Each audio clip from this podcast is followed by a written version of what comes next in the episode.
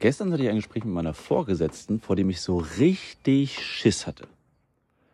Und daraus habe ich zwei Sachen gelernt. Und genau über die möchte ich heute mit dir sprechen. Das heißt, du kriegst heute sogar zwei Learnings mit. Heute ist Luxusdonnerstag quasi.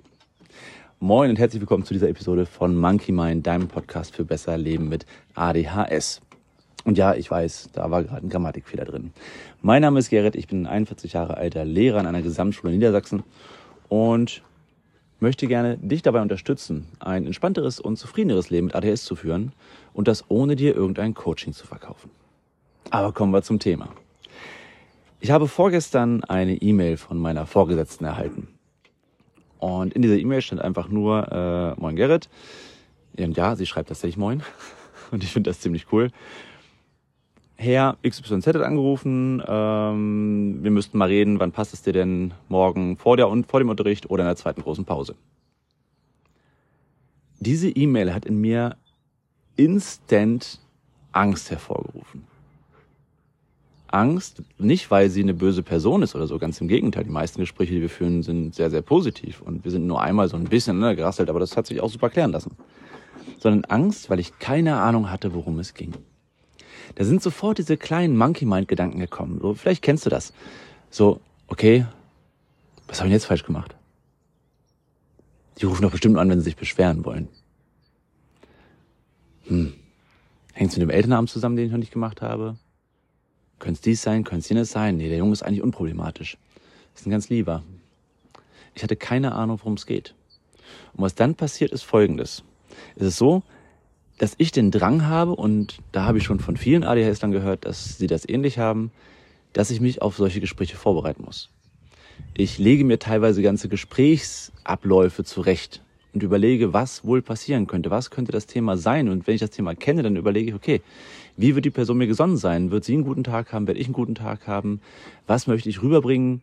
Wie kann ich das rüberbringen, ohne die Person zu verletzen oder meine Position zu schwächen? Also ich bin da wirklich sehr, sehr strategisch und das sehe ich eigentlich auch als eine meiner Stärken, dass ich so halt in jedes Gespräch sehr gut vorbereitet gehe, vorausgesetzt ich weiß, worum es geht. Und das konnte ich gestern halt, äh, vorgestern halt nicht. Das war einfach nicht, nicht möglich, da mir die Information fehlte. Aber anstatt direkt auf die E-Mail zu antworten und zu sagen, ja, hey, ähm, alles klar, weiß ich Bescheid, ähm, ich komme gerne in der zweiten großen Pause, worum geht's denn genau? Ich bräuchte das, um mich vorzubereiten. Diese E-Mail habe ich später geschrieben. Aber erst habe ich direkt eine Kollegin angeschrieben und sagte, ey, fuck. Ich habe ein Gespräch mit XY, ähm, das sind das sind die Infos, die ich habe. Das ist doch Mist. So, und dann hat man sich erstmal darüber ausgelassen, wie schlecht es halt eben ist, als Führungskraft so einzuladen. Das habe ich auch damals selbst im Führungskräftetraining gelernt. Wie du vielleicht weißt, war ich ja früher mal Realschulkonrektor und habe da dementsprechend auch Seminare im Bereich Kommunikation und so weiter und so fort, Mitarbeiterführung äh, belegt. Und da wurde klar gesagt, sowas macht man nicht. Es baut einfach einen, einen unnötigen Druck auf. Es ist so ein bisschen so die schwarze Magie der Führungsmentalität. Und das sollte man nicht machen. Aber okay, es ist nicht verboten. Dann habe ich diese E-Mail geschrieben und ähm, habe auch binnen einer halben Stunde ungefähr eine Antwort bekommen. Und in dieser Antwort stand dann drin, worüber der Vater äh, mit ihr gesprochen hat. Und es stand auch direkt mit drin, dass sie das Gefühl hat, dass es einfach sehr viel subjektive Empfindungen wären, sie aber gerne mit mir darüber sprechen würde. Und damit war es für mich schon mal wesentlich klarer. Ich wusste, um welche Punkte es geht. Ich konnte nochmal den, den Mailverkehr mit den Eltern und Gesprächsnotizen hervorholen ähm, und habe für mich festgestellt, dass ich nichts falsch gemacht habe. Ich habe vielleicht nicht alles absolut richtig gemacht, das nicht. Also ich habe da durchaus auch Punkte, die kann ich annehmen und die muss ich auch annehmen. Auch das zählt ja zur Professionalität dazu, auch mit Kritik arbeiten zu können, gerade wenn sie konstruktiv kommt. Aber ich wusste, okay, so ein richtiger Klopper kommt da nicht und meine Vorgesetzte ist nicht gegen mich. Und das ist einfach ganz wichtig, dass auch diese Rollen klar sind. Naja, gestern Mittag war dann das Gespräch und es lief super. Es lief super. Ähm, ich kann jetzt natürlich nicht allzu viel über die Details ausplaudern, ne? Wisst ja Datenschutz und so. Ähm, aber es war wirklich so, dass dadurch, dass ich mich vorbereiten konnte, konnte ich alles bis auf einen Punkt entkräften, konnte direkt sagen, ja, das war so, das war so, das war so. So ein Punkt, Elternamt hatte ich schon angesprochen. Ähm, da war es so, wir hatten Ende Oktober darüber gesprochen, beziehungsweise geschrieben. Und ich bin ja Anfang November an Covid erkrankt und war für drei Monate krankgeschrieben. Darüber habe ich es dann ein bisschen vergessen und ähm, jetzt Mitte April kam noch mal eine E-Mail dazu und wir wollten eigentlich telefonieren. Aber die letzten zwei, drei Wochen waren für mich einfach krass stressig. Du hast vielleicht mitgekriegt, dass wir letzte Woche diesen Konferenz- und Fortbildungsmarathon hatten mit drei Tagen von morgens bis abends Input. Ähm, in meiner Klasse gibt es gerade ein paar Dinge, über die ich hier natürlich auch nicht sprechen kann, die mich aber einfach zeitlich und vor allem auch vom Kopf her sehr binden, weil ich identifiziere mich sehr stark in meiner Klasse. So, ich bin da so wie so ein Löwenpapa, der wirklich für seine Kinder da einsteht und ähm, ich will wirklich aus jedem das Beste rausholen. Auch und ja, vielleicht insbesondere, aber daran müsst ihr dann arbeiten, aus den Kindern, die halt eben neurodivergent sind und auf einem der beiden Spektren sind oder auf einem der zwei Spektren ADS, Autismus, weil das sind die Spektren, die ich ansatzweise zu verstehen glaube.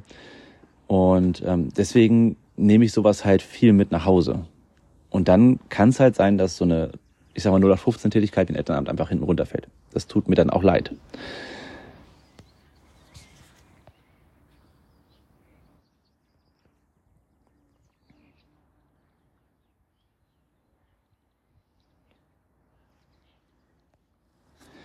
Und im Nachhinein habe ich einfach für mich das Ganze nochmal reflektiert und habe für mich die folgenden beiden Schlüsse gezogen. Das sind die beiden Learnings, die ich heute gerne mit dir teilen möchte.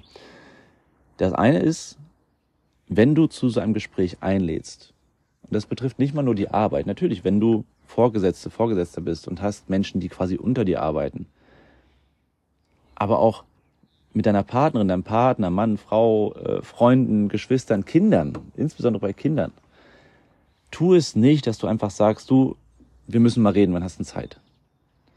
Sondern gib den Menschen die Informationen, die sie brauchen, um mit dir auf Augenhöhe in dieses Gespräch zu gehen. Gib den Menschen die Information, dass sie wissen, worum geht es in dem Gespräch, was ist das ideale Ziel, das wir uns vielleicht auch von dem Gespräch erhoffen. So wollen wir dann Lösungen erarbeiten oder wollen wir einfach nur Meinungen austauschen, möchtest du meine Seite der Medaille hören? Was ist das, was wir in diesem Gespräch erreichen wollen? und gib damit auch klar zu erkennen, auf welcher Seite du stehst. Ist es ein Krisengespräch? Ist es ein Gespräch, um etwas zu planen? Ist es ein Gespräch, um Ideen auszutauschen? Das ist nicht nur, aber insbesondere für Menschen mit ADHS wichtig, denn wir sind einfach so viel Enttäuschung gewöhnt oder haben so viel Enttäuschung erlebt, gewöhnt möchte ich gar nicht sagen, dass wir immer davon ausgehen, enttäuscht, enttäuscht zu werden. Und dazu kommt, dass wir nicht unbedingt so gut darin sind, spontan zu sprechen, spontan zu diskutieren. Es fällt uns vielleicht schwer, je nach Tagesform, gerade wenn wir nervös sind, aufzupassen, zuzuhören und dann noch gleichzeitig Argumente zu entwickeln, zu überlegen, was war denn damals? Das ist nicht gerade unser größter Skill. Und von daher ist es für uns besonders wichtig, dass wir vorher wissen, worum geht es in einem Gespräch und was ist das Ziel des Ganzen, auf welcher Seite stehst du. Und das Zweite ist, und das richtet sich jetzt an diejenigen, die genauso wie ich eben Angst vor solchen Gesprächen mit unbekanntem Inhalt haben. Mach dir keinen Kopf. Versuch, die optimale Vorbereitung zu kriegen. Aber ich habe gestern einfach erlebt, ich bin mit, also ich habe mir wirklich den, den Dienstagnachmittag komplett damit versaut. Und im Endeffekt war es ein Gespräch, aus dem ich rausgegangen bin. Die Kollegin, mit der ich vorher darüber gesprochen hatte, war natürlich schon ganz gespannt. Ich habe gesagt, nee, es war perfekt. Es war wirklich einfach gut. Ich konnte mich gut vorbereiten. Die Vorgesetzte war auf meiner Seite oder neutral in der Mitte, mit Tendenz ein bisschen zu mir. Und es war einfach ein Gespräch auf Augenhöhe und es war wirklich einfach gut. Geh nicht immer vom Schlimmsten aus. Vielleicht machst du es so wie ich. Also ich versuche mir immer zu überlegen, was ist das Beste, was passieren kann, was das Schlimmste, was passieren kann, was halte ich für am wahrscheinlichsten. Und dann habe ich drei mögliche Outcomes aus einer Situation. Und das betrifft sowohl solche Gespräche als auch wenn ich irgendwas kaufe oder irgendwie einen Urlaub buchen möchte oder irgendwas plane. Ich versuche mir immer diese drei Alternativen aufzuzeigen, damit ich einfach nicht so viel Panik habe. Damit ich einfach gechillt in die Situation reingehen kann. Und das hilft mir wirklich ganz ungemein.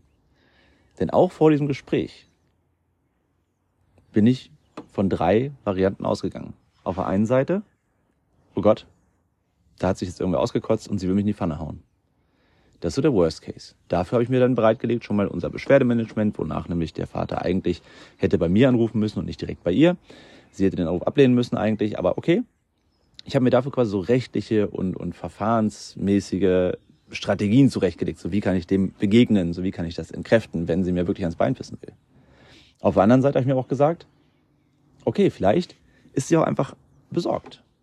Weil sie ist auch eigentlich eine relativ empathische Person. Und vielleicht ist sie einfach besorgt, dass halt Gerrit, der Kollege, den sie auch erst seit einem Jahr kennt, wo sie weiß, dass der relativ stark ADHS hat und dass ihm dadurch vieles schwerer fällt als anderen. Und der jetzt auch noch gerade drei Monate mit Covid ausgefallen ist und auch da noch mitzukämpfen hat. So vielleicht ist er tatsächlich momentan ein bisschen überlastet und vielleicht muss ich da schauen, wie ich ihn unterstützen kann. Das war so das Best Outcome, ne? dass sie einfach gesagt hat, okay, das nehmen wir jetzt als Signal, da passt irgendwas nicht, lass uns mal gucken, wie wir Gerrit helfen können. Und der wahrscheinlichste Fall war mir erst sehr lange unklar, bis ich dann die zweite E-Mail gekriegt habe, wo ich dann wusste, okay, das ist klar, es wird wahrscheinlich ein entspanntes Gespräch, darauf bereite ich mich vor. Ich hätte trotzdem die rechtlichen Sachen im Hintergrund gehabt und war von daher gut vorbereitet und bin voll im Selbstbewusstsein in das Gespräch reingegangen. Und genau das kannst du für dich auch übernehmen. Ich hoffe, dass dir diese Folge mal wieder ein bisschen geholfen hat. Falls ja, lass gerne ein Abo da. Ähm, falls du mich jetzt gezwungenermaßen auf Spotify hörst und du möchtest eigentlich lieber auf dieser oder so hören, dann sag mir Bescheid. Ich habe sicherlich noch nicht alle Plattformen abgedeckt. Möchte ich auch gar nicht unbedingt, weil ich diese Plattform Spotify für Podcasts tatsächlich großartig finde, weil wir hier auch Umfragen machen können und so. Aber wenn du woanders hören möchtest, dann schreib mir gerne auf Instagram und dann sehen wir weiter. Ich wünsche dir einen erfolgreichen Tag und mach das Beste draus. Geh nicht mal vom Schlimmsten aus. Und lass dich bitte nicht davon zu sehr triggern, dass mein Hund gerade meint, genau jetzt was trinken zu müssen. Ich wünsche dir einen schönen Tag.